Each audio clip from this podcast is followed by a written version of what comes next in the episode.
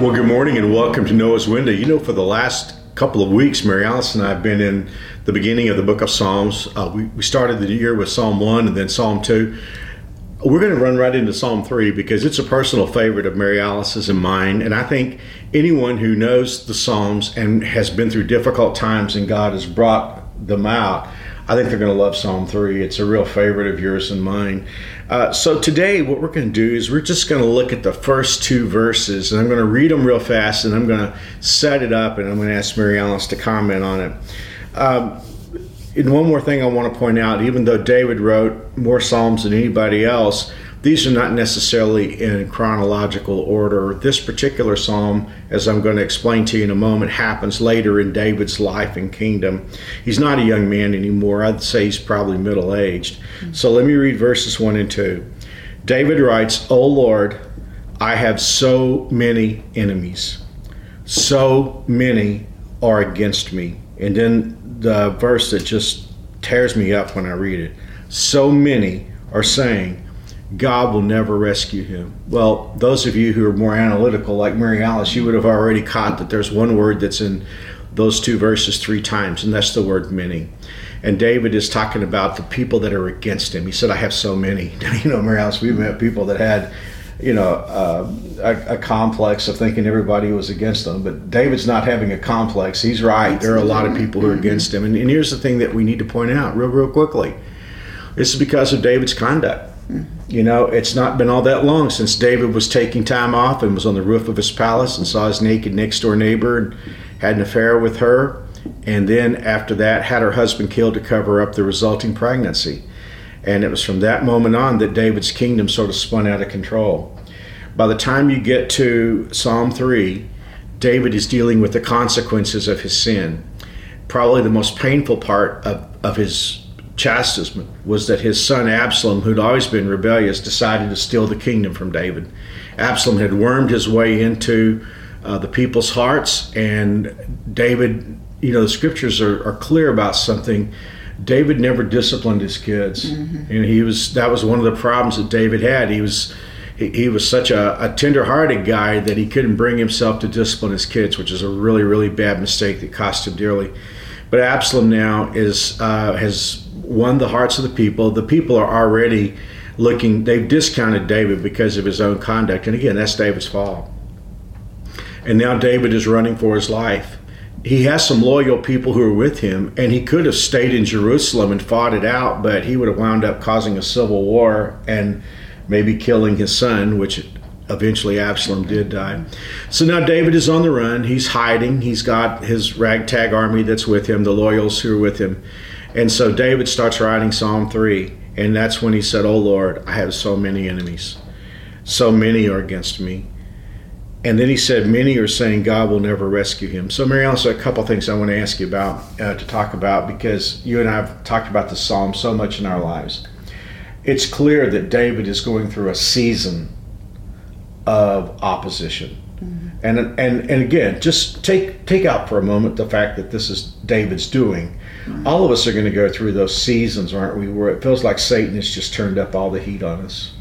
And I think similar to what David was going through, a lot of times it's in a very pivotal and vulnerable moment, maybe a change of seasons in our life. And we're maybe, I know, just looking back on our situation, we were making a radical change. And I remember you were constantly questioning even yourself, you know, was this the right turn to make?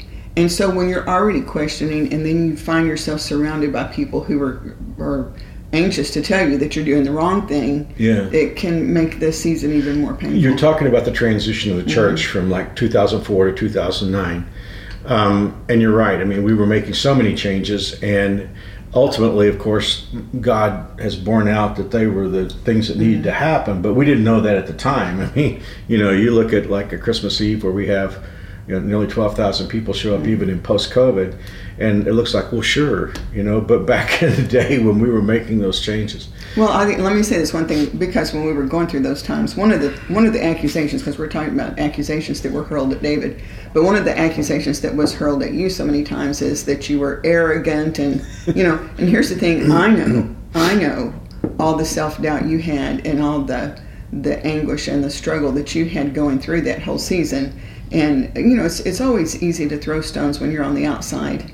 And you're part of a, well, let's just call it a kind of a ganged up. You're bringing something up that's really interesting that you and I have talked about so many times through the years. Satan is the accuser. Mm-hmm. In fact, the word devil, like we talked about last week at New Spring, the word devil means accuser.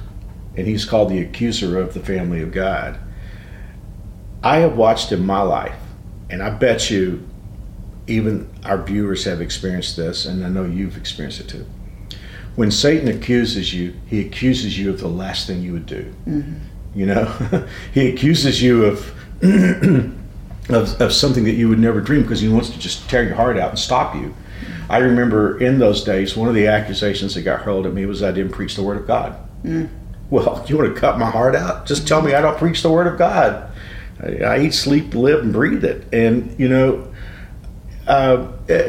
it's just, I think it's like Satan. And by the way, real quickly, I'm not saying the people that made those accusations were part of Satan. It's just, you know, we know from when Peter tried to talk Jesus out of going to the cross, you know, Jesus said, "Get behind me, Satan." He wasn't talking to Peter, because Peter was the one he had chosen to preach at Pentecost. But it's hard when someone accuses you of the last thing you would do, because how do you defend that?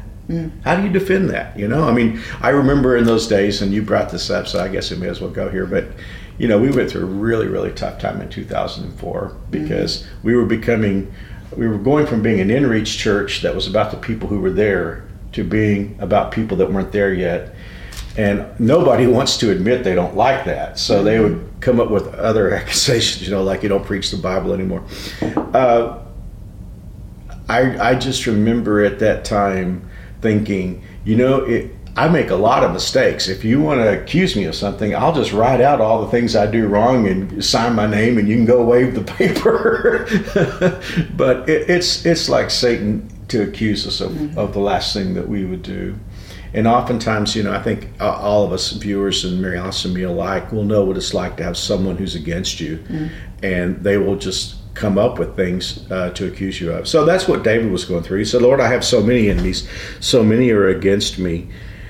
And then verse 2, Mary Alice, let's talk about that, and then we'll stop here, and then we'll pick it up tomorrow or next Monday. David said, "So many are saying God will never rescue him." Now, let's talk about that, because it really does segue into what we just talked about. Mm-hmm. David was guilty of a lot of things.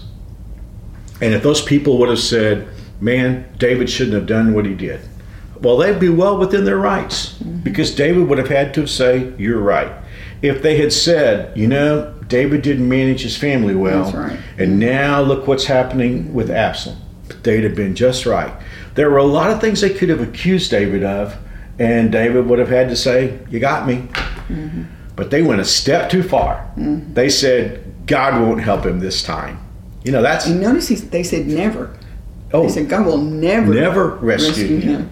Well, they could have said all those other things. They'd have been right. But, man, they crossed the line when they said, "God won't help him this time." And we know that to be true, that God did help him. Mary, let's talk about that for just a moment, because, you know, one of the things that we see at New Spring, in fact, I'd say perhaps it's the most important aspect of New Spring, is people who are broken, people who failed, which is all of us, of course. Yeah, absolutely. But, I mean, a lot of people that would never have gone to church because they would have felt pushed away have come to New Spring. That's one of the things that, you know, the sort of traditional Christians can criticize. Well, they're not really sincere, and all those people didn't really get saved, and all that kind of thing. That's just another variation of saying God won't help those people. How do you respond to that? How many times have we heard someone say to us after they've been at New Spring for a while, and we've really witnessed huge life change in their life, and they said, "You know, I would have come sooner, but I was just sure if I walked in the doors, the roof would fall in on me, because I was just sure I was too far gone for God to rescue me." Well, I hear it. Not in Wichita, not at New Spring, but, you know, I travel and I hear stories. You know, people hear stories about New Spring, you know, being in the prisons with all the Bibles and the books. And you know, you see some people kind of raise their nose and sniff and say, "Well, of course they're interested. They're in prison." And it's just another way of saying God won't help those people. And you know what? Those people haven't talked to those people. That's right. That's right. We get correspondence, yeah, and we have had conversations with those people, and so we get to hear about what God is doing. And here's the thing. Is every single Bible going to be in the hands of someone who's going to be sincerely seeking God? We have no control over that, but that isn't what God told us to do. God told us to get that, sow that seed out there and to be part of that. Well, what the wardens and chaplains tell us is that typically one Bible is going to be seen by about six or seven people. So, you know, it's just when people give up on people, that's a bridge too far. Mm-hmm. Because, you know, all of us are flawed, all of us are sinners. There are a whole lot of allegations that people could make about everybody that would be accurate. But when you say God won't help somebody, that's really a bridge too far. It's like a commentary on God. Yeah, it is. Because God God isn't able to rescue him. Ooh, I like that. Yeah. That's so I don't think we should limit God on where God can work. I just recently was in I might have mentioned this on Noah's Window before, but was recently in a group of women, several of whom had been in prison over a period of time. And as we were getting introduced, we were asking them, tell us when faith became real in your life. And I'll never forget, one young woman said, when I was face down on the floor of the county jail, that's when faith became real in my life. Wow. So God can meet us. Yes, he can. And, you know, I will just say this. You guys know I've been preaching since I was 16. And I love the Word of God. I love to open it and share it with people. I want to tell you what I've discovered about this book, and somebody listening today may need this. There's 66 books, over 1,100 chapters. It covers a period of 4,000 years. It's written by over 40 authors that are inspired by the Holy Spirit. And there are countless stories in here. But I can never find one story in all the history of the world where somebody came to God and asked sincerely for forgiveness when God wouldn't forgive. That's right. Every time somebody came, no matter what they did, no matter what, and many of them, and we look at people like in the Old Testament kings that were just unspeakable. Mm-hmm. And yet when they came and repented before God, God in his mercy would forgive. And so I want to tell you today, there is nothing that you've done that God can't forgive. The Word of God says, and I'm going to talk about it this weekend at New Spring. It's in my sermon, First John 1 7. The blood of Jesus Christ, God's Son, cleanses us from all sin. You know, Mary Alice, I just feel led to do the same prayer that we do at New Spring. Let's do that. You know, because somebody could be listening today and just say, Mark, are you saying me? God can forgive me? I mean, people have said, God won't help that, you know, God won't help that person, but he will. And so today, if you've never invited Jesus Christ into your heart and life, on this Friday morning or Friday afternoon or evening, whenever you're watching this, you can reach out and have the blood of Jesus cover everything that you've ever done wrong and know that you're forgiven. Let's just pray. I'm going to pray this line by line, just like I do at New Spring. And if you want to join me in the prayer, you can. Dear God, I know I'm a sinner, but your word says you love sinners. Your word says Jesus died for sinners. That means Jesus died for me. I come today asking forgiveness of my sin. Wash me and make me clean. Make me your child. In Jesus' name I pray. Amen. Mm-hmm. If you just prayed with me, Mary Alice, what do we have? You text PRAYED, PRAYED, to 97,000, and we would love to give you a Bible and a book that Mark wrote that answers a lot of questions that are probably on your mind right now. We would just like to partner with you on your faith journey, and it won't cost you anything. Just reach out to us. But again, if you'll text PRAYED, PRAYED, to 97,000, we would love to, we'd just love to hear from you and send you some things.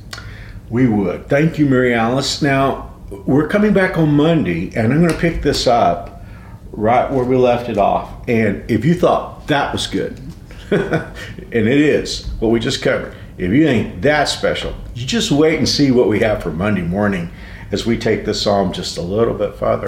Well, Mary Alice, we prayed with those who might want to receive Christ today, but why don't you pray for our audience and then say goodbye for us. Let's do that. Let's pray. Oh, Father, what a privilege it is to come into the homes of all those that are watching or listening, or to ride along in the car or wherever everyone is as they're watching or listening. And I just pray that you would use the scripture that we've shared to be a blessing in their lives. I pray for all the individuals, every family represented, all the needs that are going on in their life right now. We know so many that are sick right now, Father. They need your healing touch.